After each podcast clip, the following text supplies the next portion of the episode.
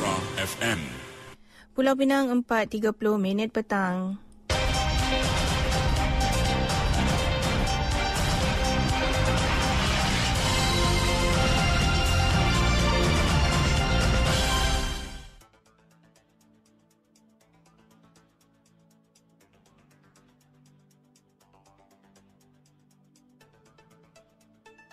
Siasatan berhubung pergaduhan yang membabitkan sekumpulan individu selepas perlawanan bola sepak di Batuat semalam. Pemangku Ketua Polis Daerah Seberang Perai Utara, Superintendent Siti Nur Salawati Saad berkata, pihaknya menerima maklumat berkaitan video tular di media sosial memaparkan kejadian berkenaan dan turut menerima satu laporan dari seorang lelaki pada Ahad lepas di Balai Polis Batuat.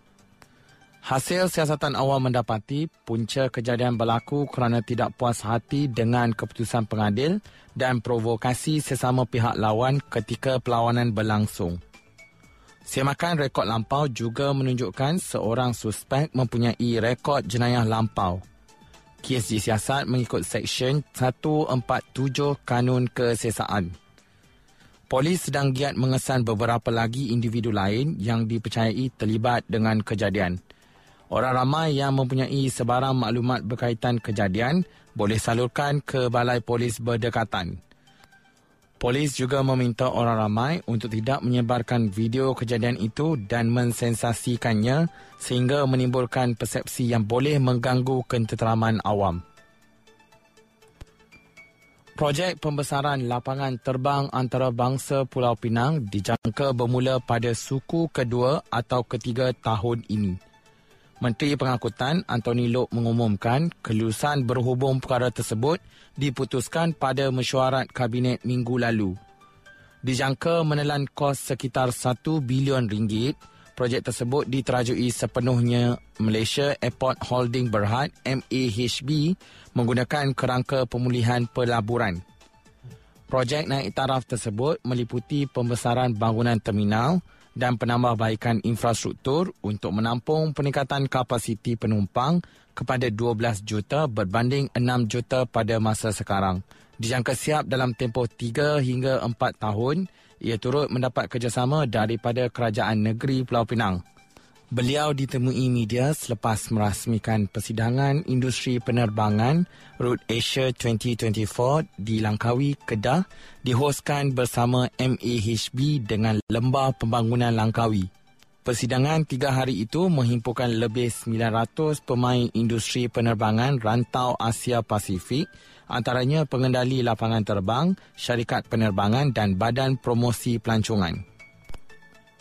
Jualan agro madani berupaya membantu rakyat khusus golongan B40 dan berpendapatan rendah.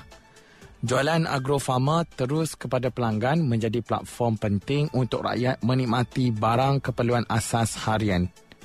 Antara produk yang sering menjadi pilihan pengguna ialah ayam, daging, sayur-sayuran, telur dan barangan keperluan harian. Fama menyasarkan seribu orang untuk hadir ke majlis program jualan agro madani yang diadakan di Pekarangan Hospital Seberang Jaya HSJ. Program yang diadakan dengan kerjasama Hospital Seberang Jaya dengan objektif untuk membantu anggota masyarakat dan kaki tangan hospital berkenaan.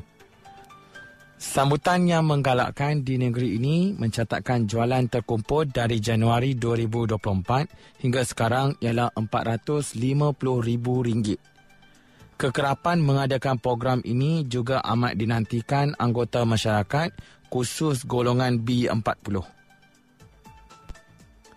Dari sungai hingga ke segara, Palestin pasti merdeka.